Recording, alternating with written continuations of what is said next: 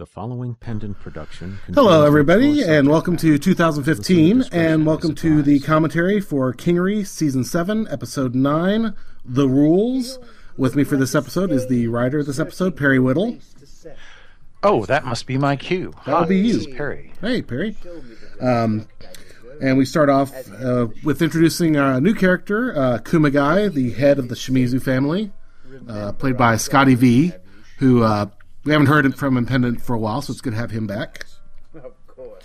And um, of course, Yes, I- Pete Milan as Tommy. Pete is fantastic as he always is as Yes. Tommy Arkell, and Scotty V is, I thought, wonderfully uptight and precise Yes, as Kumagai. works quite well for him here. I tried to do a little atmospheric with the music and got a little fountain in the background. Yeah, I think you can hear it. Um, and you can, he- I don't know if you can hear in this scene, P- Pete's the one pacing, Tommy's the one pacing, and Kumagai is sitting. I end up flipping that later, where we have Kumagai pacing and Tommy sitting. So um, keep a listen for that. I'm assuming you've already listened to the episode, of course. If you haven't, why are you listening to this? Let us start again. So Tommy having to be very uh, diplomatic here, as he is literally in the lion's den with his worst enemy. Right. And oh, I wanted to mention, Dave, about that music cue at the beginning. Uh, I really thought it helped to set a formal tone for Kumagai's character. Yeah, uh, that's a Kevin MacLeod piece. Uh, I don't. I can probably find it real quick what the piece is, but I actually think it may be a different portion of the same piece I used for the massage parlor in episode three. But um, Son, I know you're yeah, I thought that would give it a nice, definite tone. I mean, we don't want to be overly overly uh, you know stereotypical here, but at the same time, you know they are at least Japanese originated by the names. So I tried to give a little of the Asian feel with the uh, piece, and that Yeah. is And very interesting that one piece can uh, can work both um, in two very different uh, t- set two very different scenes. yes. very This one is places. called Finding Movement, and uh, I think also later it shifts into Himalayan atmosphere.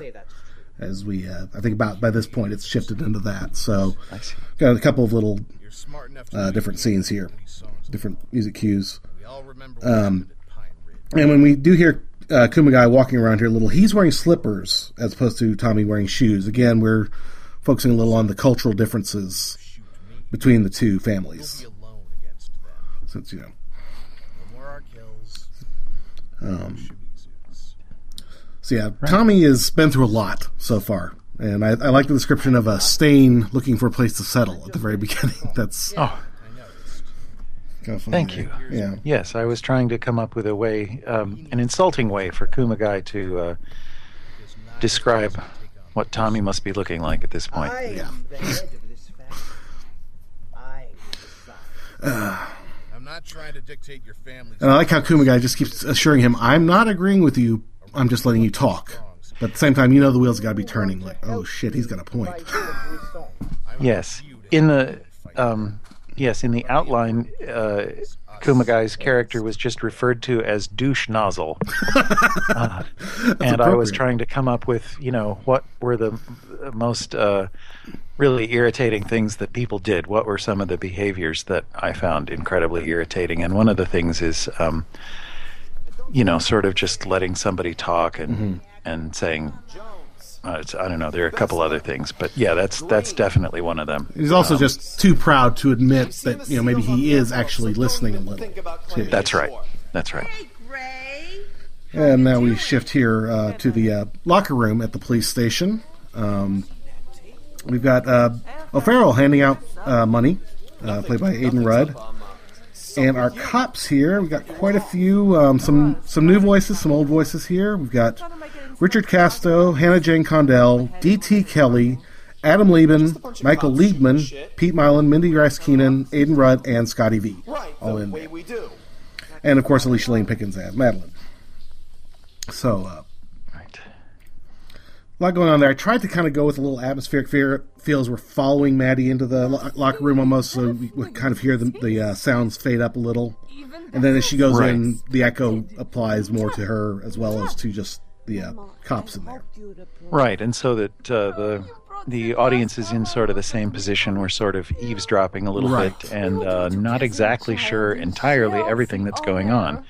But Maddie has definitely sort of broken something up. Yes, Some- something's happening. We're not sure what. Yeah. I'm hungry. And um, go ahead.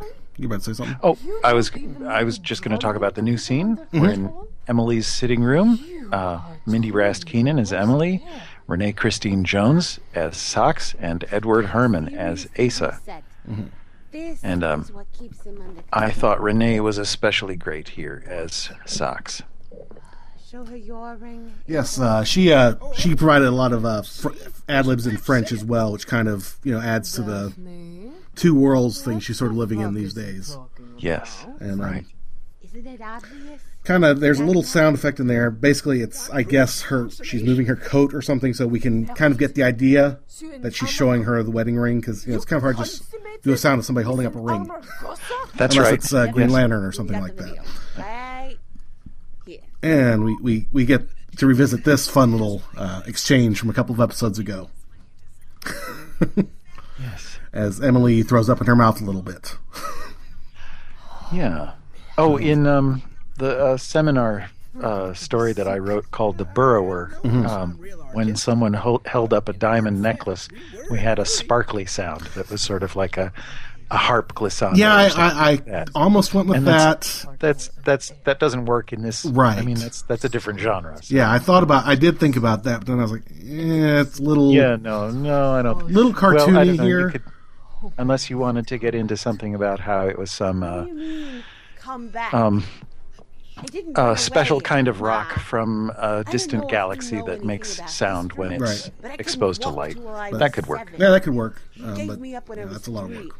And right about now, there's a really nice dramatic music cue that's starting really quietly that I really like. And by the end of the scene, it's up and really clear. And I, I just wanted to say, Dave, I really love that that music choice, and I love the the way you mixed it all together. Oh, thank you. Um, that really one's uh, that one's called Witch Hunt. It's another. We use Kevin MacLeod pretty much exclusively. I've used uh, Vincent Morrison for another one later on, but um, yeah, uh, we don't talk about that enough. Kevin MacLeod has got some amazing audio on his site incompetech.com, um, and he's so great to let us use his music. Um, and you can find pretty much anything there. I've been very impressed with what I've been able to pull out of there. I wouldn't mind. From classical music, a couple episodes ago, to some really rockin' music, some blues, some really good stuff, and I, I, I really tried to work with it very well here. And Yeah, like this one place where it came together really well, I thought. yeah, really wonderful. The vendetta has to be dropped now. Um, no, no, they don't have to. Your bylaws, shove them up your ass. The Brissons. A little more aggressive than even what was originally scripted, which was just fuck the bylaws. Yes, right. As we now head back to uh, the the Shimizu uh, compound here, and the way I the way I picture it now is Kumagai is the one pacing around. Tommy has now taken his place behind the desk, smoking a cigar or something. But working with you goes against And um, this monologue here coming up, where he's talking about the rules. The rules. this, is, this was my favorite thing when I was mixing it. As I was mixing, it, I was like, "Oh, this is gonna sound great when I get this Yeah. going." And uh, kudos to uh, Pete on this, and kudos to you for writing it as well. Right. Well, yeah, Pete did a lot of great ad libbing Mm-hmm. or th- maybe even rewriting. so, yeah, it was, uh, The rules said I had yeah, no, it was really nice. because his Yeah. And, um, yeah, Tommy going off on the rules, and that's kind of uh, was sort of one of the things that I was thinking about when I named this Right. episode. thing I have ever done. And I also wanted to say that Kumagai's first line in this uh, scene is one of those arguments that seems really incredibly stupid to me. And, um, you know, it's like, oh, yeah, well, you made a whole bunch of good points, but uh, I don't want to. right. So that's that's always very. Um, It's like dealing with customer services, as- and they tell you that yeah, your complaints make perfect sense, but because of company policy, we can't we can't do that. Sorry. Order. These Yeah. sons of the ancestors Until one family And Um, their plans And really, you know, this thing with the rules, I mean, as he mentions, it goes all the way back to season one, where he has to kill Proc because of the rules, even though it makes no sense to do such a thing. And, you know, he, he mentioned, you know, nobody's following up on us with the rules anymore. Nobody's keeping track on us. So why are we still keeping the rules? Yeah. So, Well, that seems to be one of the things that I do a lot in my scripts is um, refer back to the season one or season two or something like right, that. which I love. I'm a big continuity wonk, so I love anytime we get a little callback to something, you know, even something minor from season one or two or three or whatever. But if I did, Yeah. What's your plan? We're having a conversation here, Kumagai-san. man. Uh, I, I'm not agreeing with you, but if I was agreeing with you, what are we doing next? Yeah. Right. Right. Uh, he's still is he still puffing out his chest with the whole honor and pride thing when he realizes he's basically screwed at this point, and this is his last chance. But he doesn't want to Right. admit it. Yes. Told you. And now you Uh, dare but, um, true arrogance. Arrogance, of course, is more on Kumagai's part than Tommy's. I apologize, Kumagai-san. Well, yes. Yeah. Uh, Tommy's a little arrogant too, but yeah, I've yeah a little bit. yeah. At, uh, I think he does a better job of, uh, you know, eating it, uh, He knows how to play the game a little better. Play, playing the game, right? Playing humble just a little bit better. Want me to marry your sister? Yes. And that I th- that little misunderstanding there was something that I thought would be uh, a sort of natural misunderstanding. Well, yeah, especially um, I think are you talking about? on down. I think you know. Talking about a marriage Still, I mean, we still think. First thought for a lot of people when they think of marriages, man, woman, you know, Yes, especially if you, you're not inclined to go that way nat- naturally, and and so it is a bit uh, bit awkward here when he's marrying Tommy. Oh, but Tommy pulls out. He's got a ring. He came prepared. oh, it's I- a there's a- idea. little uh, subtle sound effect. Very Yep. nice, Dave. Yep, found an old ring box and just uh, recorded that, and I think you can even hear him getting down on one knee. I don't know if that how clear that comes Good. across, but um, I wasn't sure. Yeah. Yeah, that's great. Just Yeah. a, any sort of suggestion, that's marvelous. Right. Daughter, let the audience fill in the rest of it. Yep. And now we return to the House of Fun here with the uh, torture chamber.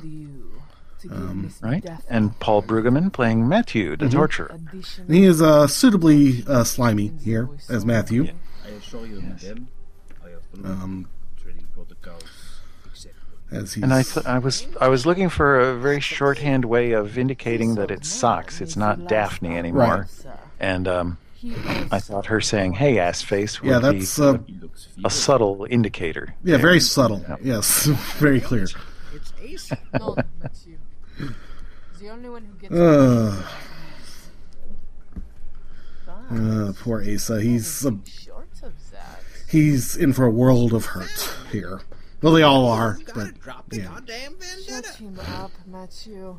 Check out. You can't was- do this. The that was a lovely oof sound. Yeah, I got some good ones there from Edward. Rules are for other people, my child. I'll do whatever I choose. Well, and so it turns out Emily doesn't like the rules either. No, She no. doesn't play by the rules. Does anybody play by the rules anymore? Whatever brainwashing he has yeah. done to maintain his Or the rules, or is that just the thing? The rules have become so outdated that you know they have to change with the times. And you know, seems like that's the case. You leave Tommy out of this. He Yeah. You see not. Then perhaps you And now we move to a slightly, slightly lighter scene coming up here, as uh, Tommy is killing time trying to call Maddie in the bathroom. Yes. Come on, Maddie. And there's only so long you can wash your hands before people begin to get suspicious. That's right. There. You just get the phone constantly ringing. That's always fun. Thing making the noise. You hear it. Pete's Pete's performance of one of these lines is my favorite line reading in this entire episode. it's coming up here. Yeah, I think I know which one it is. We haven't even had Coming, darling. I, I think I think actually one of his ad libs on that was uh, the Basil Fawlty line. Uh, yes, coming. I'm just doing it now, dear. Find out soon enough. That made me giggle. I really need to put together a blooper reel of some of these so people can hear some of these. Yeah. Keep it as short as you can. Anyway, I thought that that was uh, exceptionally wonderful. Everything I was hoping for, and um, more than more than I expected. Just a little scene, but Really, so fun. were going to tell me what really great. partner boyfriend is up to. And now we uh, head into the police police station, uh, Brandis' office. Uh, Brandis played by Paul Lavelle You know I and Maddie again. I don't Yep. have time or authority to investigate. And That's why Brandis, I think he he's one of the uh, longest uh, recurring characters. Not I'll say main characters. You know, most like even up to Zeph. You know, they appear every episode, but he's just one of those guys popped up every couple episodes since season one or two, right? So um, Yeah, I think that he was uh, he Splitting overtime pay. was first um, there right at the end of episode uh, season one. Yeah. I think. Yeah, so, he makes out the schedule. kudos for that. And you know, Yeah. Can I Oh, fuck your phone. You interrupted. I tried not to make the cell phone ringing too annoying in the background here, but at the same time, obvious that you know it was just going off while Tommy was calling her. street level hustlers Yeah. Um, think they're smart. Remember those days? I know So, um, pattern of talk. and So what was her? Uh, I used another Kevin MacLeod piece for her cell phone ring. I don't remember what it was. I know Um, the cops in my division. These men and women can't be bought. But just I'll figure it out here in a second. I've got it, uh, has from SOS. Yeah, eternal life is the ultimate disruptive technology. coming up here. Nobody's ever had more money to bribe cops with. I should have checked this ahead of time, but oh well. But um, we're getting there's some insight here in both the relationship between Maddie and Brandis and uh, Maddie and Tommy here, Tommy, but I'm Yeah. and where her loyalties lie. Right. She's in a she's in a difficult position. She's trying to deal with one absurd claim. deal with that. It may be absurd, And, um, I don't care how. I don't know. It seems like Maddie and Brandis, uh, their relationship has been better, and Yeah. but, uh, the last couple of episodes, it's deteriorating a bit. Right. So because you know that happens a lot of times though. You have have a friends you're working side by side with. Suddenly they get promoted up to management, and things get weird. Behind that desk instead of me. And so you just kind of your your relationship dynamic changes, and I think they're kind of going through that a little I tried to stop here When you couldn't stop him, because you know he's still got his bosses he has to report to, but still trying to be her friend. But it's just not the same. not arguing with your Right.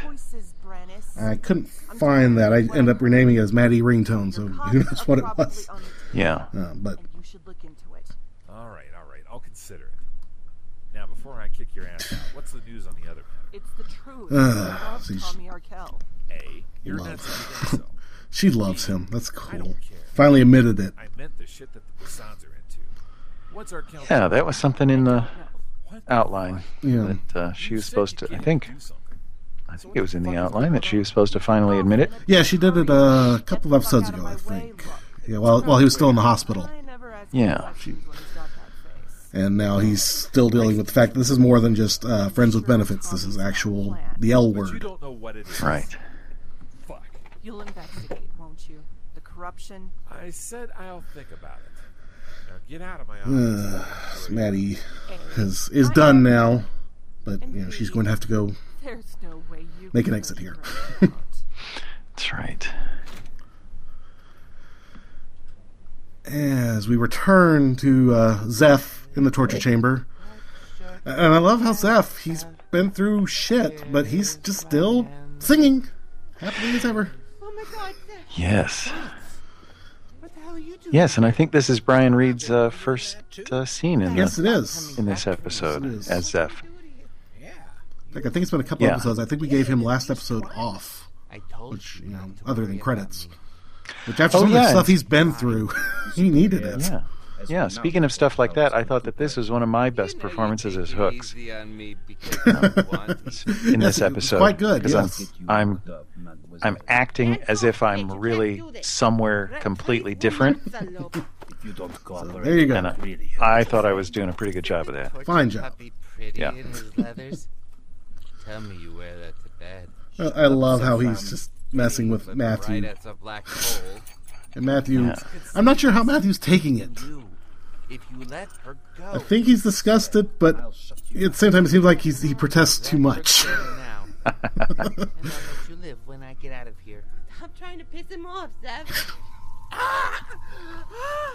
Get a little bacon sizzling noise mixed in there with the uh, death ray beam.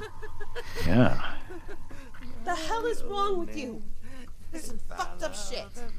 I said I'd take it easy. As he turns it on, makes it even more powerful this time. And Mademoiselle Daphne, there are maybe times when it doesn't seem like it, but it can always get worse.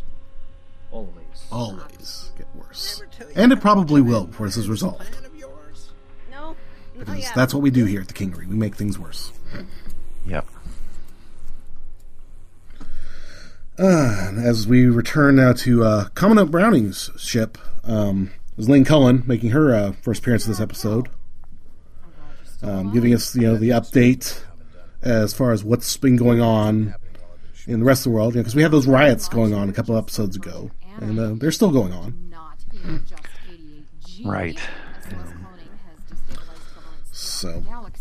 Right. I didn't want to uh, spend any time showing that stuff because I thought, Oh, not that I haven't ah, you, No. you have enough work to do. Well, well, also you know while you know showing that would be good, it's not necessarily germane to to the story we're telling here to ban the new to actually show it. Right. Right. Which is all about hooks, as I understand. it. Yes, it is.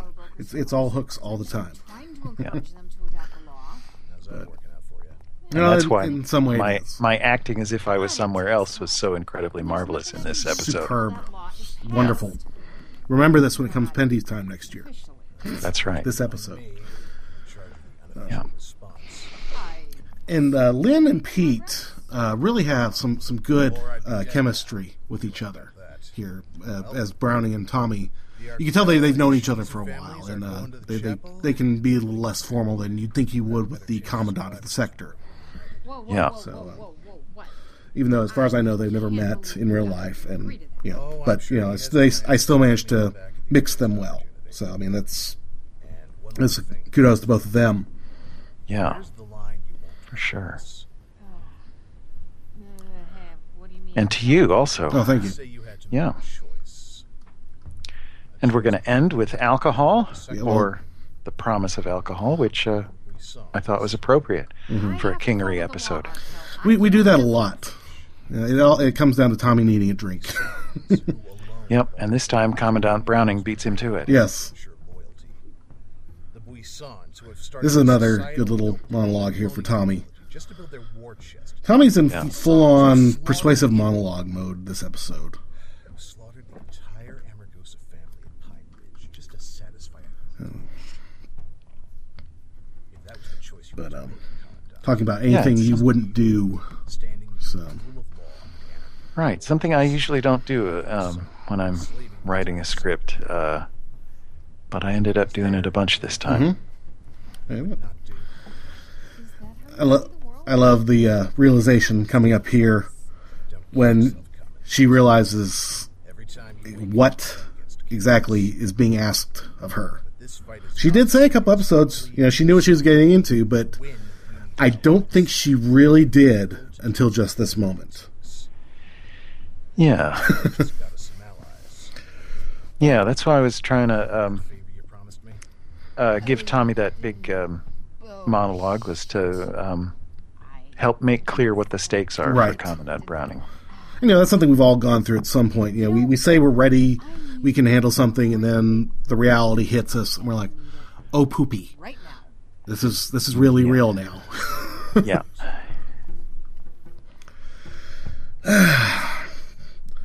and where will this go? You'll have to tune in next time. With uh, next episode is written by Pete Milan. yes, So be sure sure to we'll come back and check that out and listen to uh, what Dave and Pete have to tell you about that because Yes. it ought to be uh, very insightful and marvelous. I'm sure it will be. Uh, or or so. we'll just mess around for a half hour. That's what we do sometimes too. But um, Yeah, especially if you can get hooks like uh, on a different planet, so I can. well, Hooks is actually in the next episode, so uh, so you're, we're actually going to have him appearing like on screen Ah. in the place where he's supposed to be. So Uh, big mistake. you have that to look forward to, which is nice. Uh, anyway, uh, let us know what you thought. You can find us online, pendantaudio.com, at Pendant Web on Twitter, or on Facebook, Pendant Audio. Uh, we're on Tumblr. We're probably on Instagram, although I don't know what you'd Instagram with audio. Um, I am at Flaming Toilet on Twitter, or you can find me on Twitter, on Fla- Facebook, excuse me, uh, Dave Morgan. And Pete, how can people uh, get in touch with you? Just uh, through the website? Uh, through the Pendant website. Yes. There's a nice little contact us form on there, and you can, you know, say or Perry or whatever you want, and he'll get the message. So, uh, thank you, uh, Perry, for joining us this time. And um, Thank you, Dave. Marvelous mixing job, and thanks to everybody who contributed to this episode. And uh, I will see you in 30, and we will talk to Perry next season, I suppose, unless you know something changes between now and then. Yes, keep fingers crossed. Mhm. Good luck, and uh, we will see you next time. Bye bye. Bye now. Pendant Productions. For more information, visit pendantaudio.com. Thanks for listening.